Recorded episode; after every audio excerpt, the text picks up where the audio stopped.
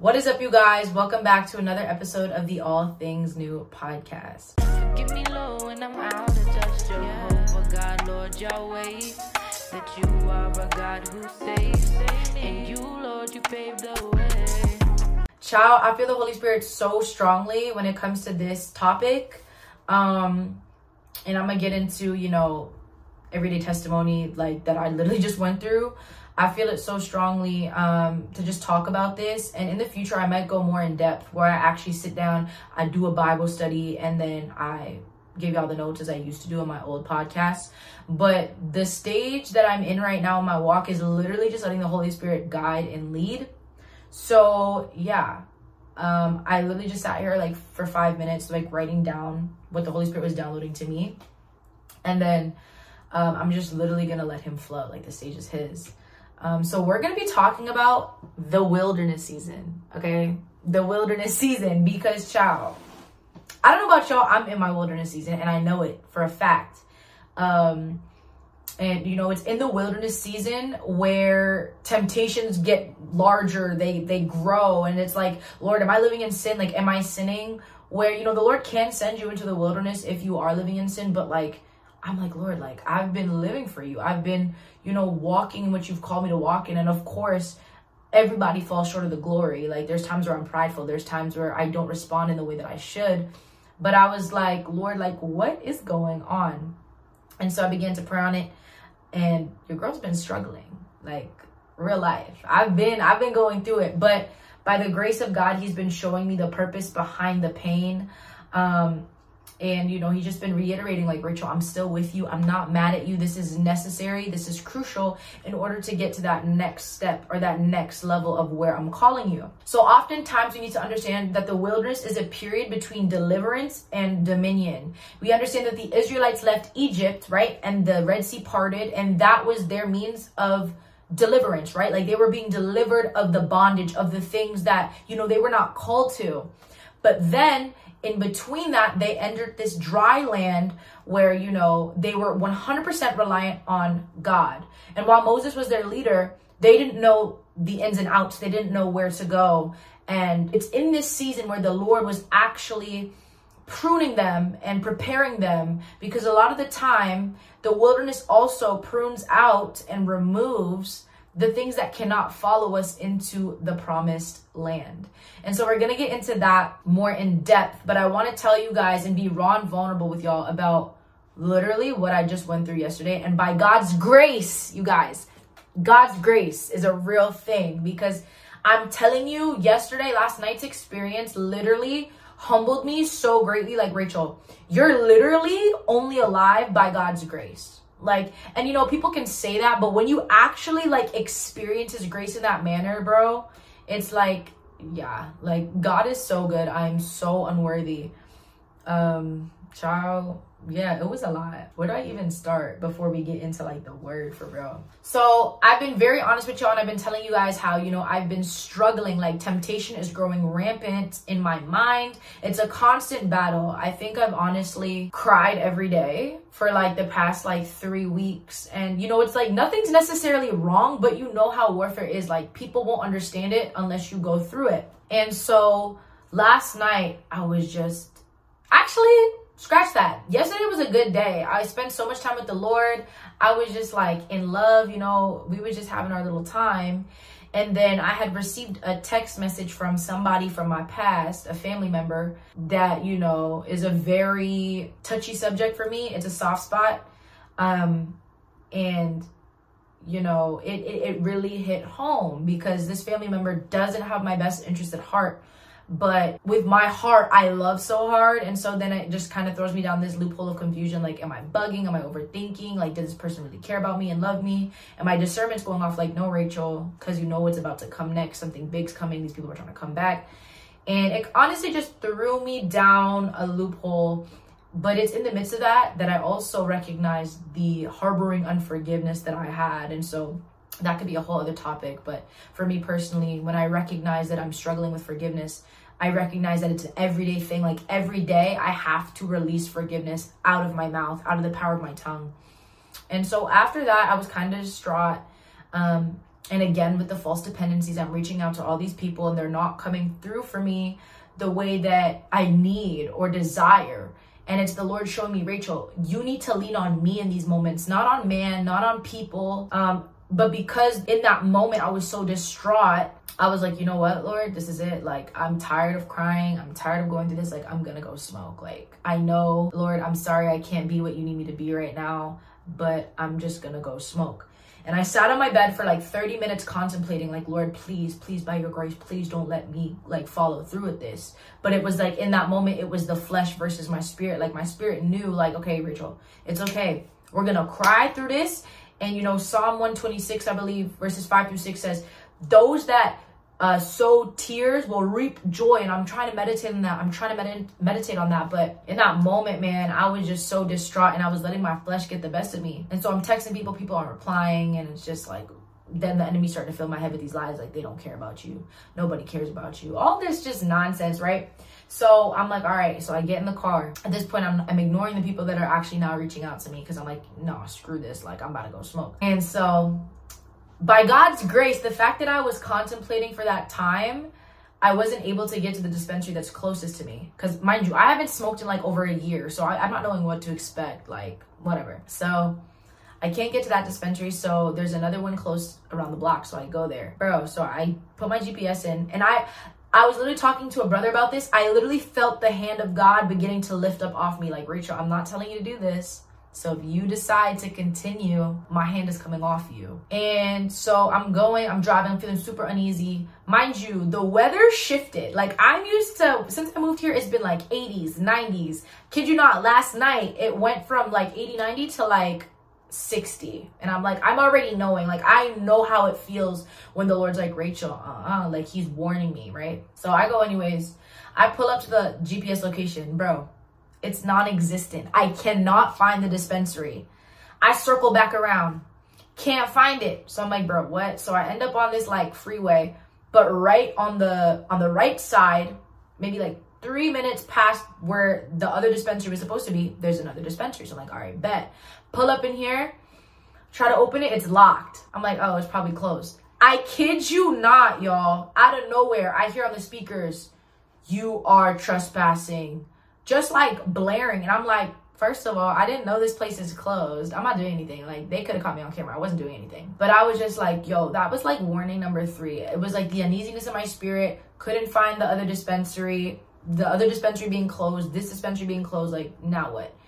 I'm feeling so strongly in my spirit that I should go home, right? But no. I end up being like, yo, I'm already outside, whatever look up another dispensary and it's like this like truck like i don't know it's open to like 2 a.m so i pull up there bro i felt so uneasy in my spirit i was like nah bro what am i doing there was like mad people there um it was like late it was probably like it wasn't that late. Maybe it was like 11 p.m or something like that. But i get there and there's so many people there and i'm like yeah nah bro. I'm not gonna disrespect jesus like this. I'm not misrepresenting the lord. And then i got home and I just was praising him and repenting like lord it's literally by god's grace that he didn't let me a find that dispensary b all dispensaries are closed and then c he let there be mad people and i'm like nah bro like i'm not gonna misrepresent jesus like this like nah. So in that moment i was like lord what is going on? And he had reminded me of this vision i had maybe a week ago of me on this mountain with my hands like this and it was just me and the Lord. And the Lord told me, He's like, Rachel, I warned you that you were about to go into the wilderness. And I automatically assumed that the wilderness was punishment, but He reminded me that it's not. It's actually very necessary, again, as I had stated before, because it's that period between deliverance and when you take dominion over what God has called you to take dominion over. Um, and again, there's things that need to die in your life that cannot come with you into the promised land, whether that be relationships, whether that be friendships, whether that be vices and so I'm just so thankful. I woke up this morning just so grateful for the Lord and His grace and His mercy because if it was up to me, oh my goodness. Ciao. But now let's get into the word. I wanted to give you guys like a real life example of like when I be when I be making this content, all of my videos, all the content the Holy Spirit like talks to me about, it's because I literally go through it firsthand. Like It's not just like, oh, this feels like a good topic to talk about. And sometimes I do have those moments where the Lord will like kind of give me something to talk about that might not be for me in the given state or moment. But child, lately I've been in my wilderness isolation season, and I have to understand that instead of trying to rely too heavily on fellowship, it's like Rachel, no, like God is trying to bring you back to your roots, and He's trying to prune out those those branches so that you can bear that good fruit like we talked about in the last video regarding John 15. We have to understand that in the wilderness, when we're in the wilderness, more than likely God is giving you instruction.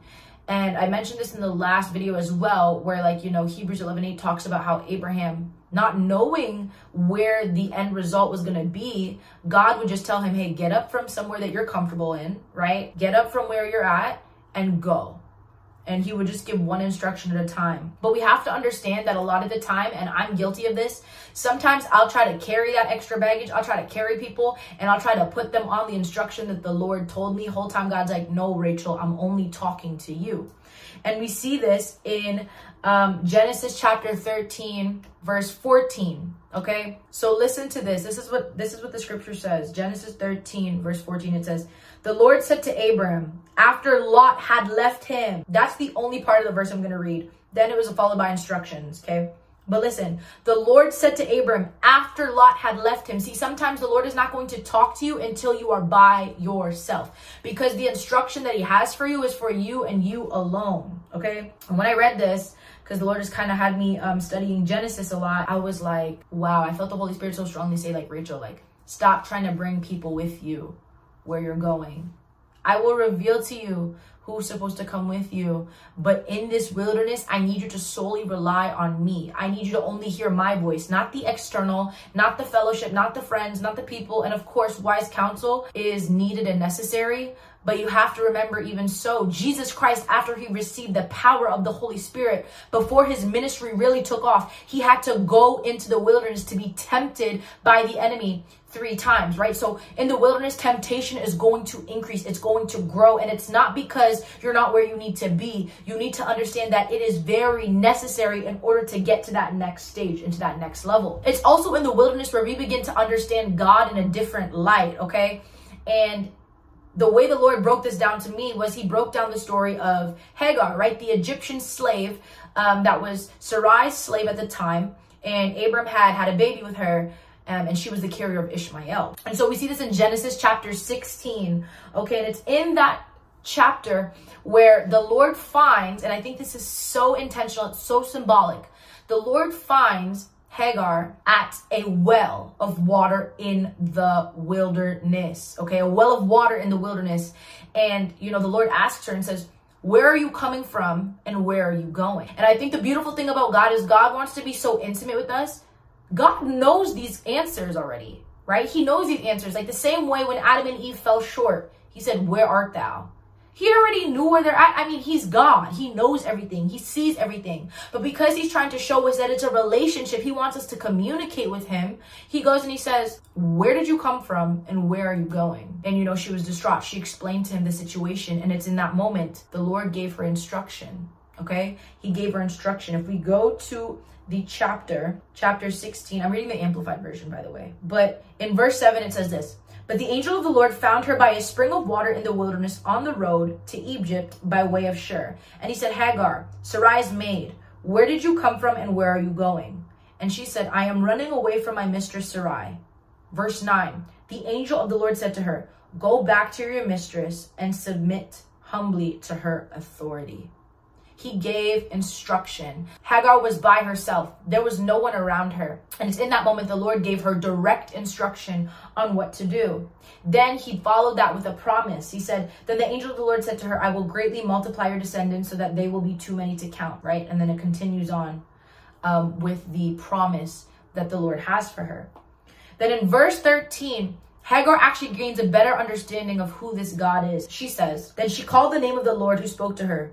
You are the God who sees me, for she said. Have I not even here in the wilderness remained alive after seeing him who sees me with understanding and compassion? Therefore, the well was called Beer Lahai Roi, well of the living one who sees me. Okay, that is why he's also known as El Roi. But that depiction was also in the wilderness You will only find God when you are seeking Him. And the beautiful thing about that is God will make Himself seen. Okay? So you will really only begin to hear the voice of the Lord and know the voice of the Lord when you're seeking Him. He is a rewarder to those that diligently seek Him. But notice this Hagar didn't even know she was seeking the Lord, but she, she was found at a well of water. Who is the living water? Jesus Christ. And so we need to understand that it's in the wilderness where we hunger, where we thirst, where the Lord will actually teach us how to rest in Him, right? The Bible says that after Jesus was in the wilderness and He fasted for 40 days and for 40 nights, He hungered afterward.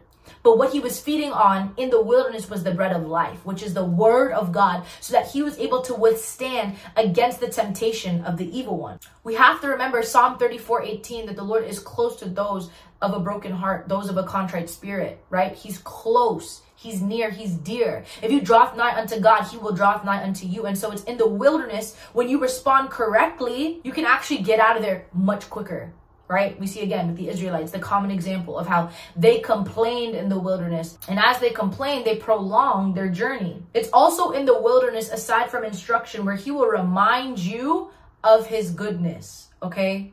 Hosea chapter 2, verse 14. He says this about Israel after he exclaims how they forgot about him, right? This is the Lord. But he says this in verse 14. Therefore, behold, I will allure Israel and bring her into the wilderness and I will speak tenderly to her to reconcile her to me. When we lose sight of who God is, when we lose sight of what He's done for us, He will draw us into the wilderness so we can actually see how much we need to rely on the Lord, how much He truly loves us right? That's why I say it's truly a blessing when the Lord allows you to go through suffering and allows you to go into the wilderness because He's jealous for your love. He wants you to love Him, He wants you to desire and want Him, right? Even in the book of Exodus, God consistently reminds the Israelites before giving them an instruction hey, remember, I brought you out of Egypt so this is the following instruction. And I mentioned this also in the last podcast. We have to understand that the wilderness also chastises you, it prunes you, it isolates you, and again, it removes people that are not meant to be there.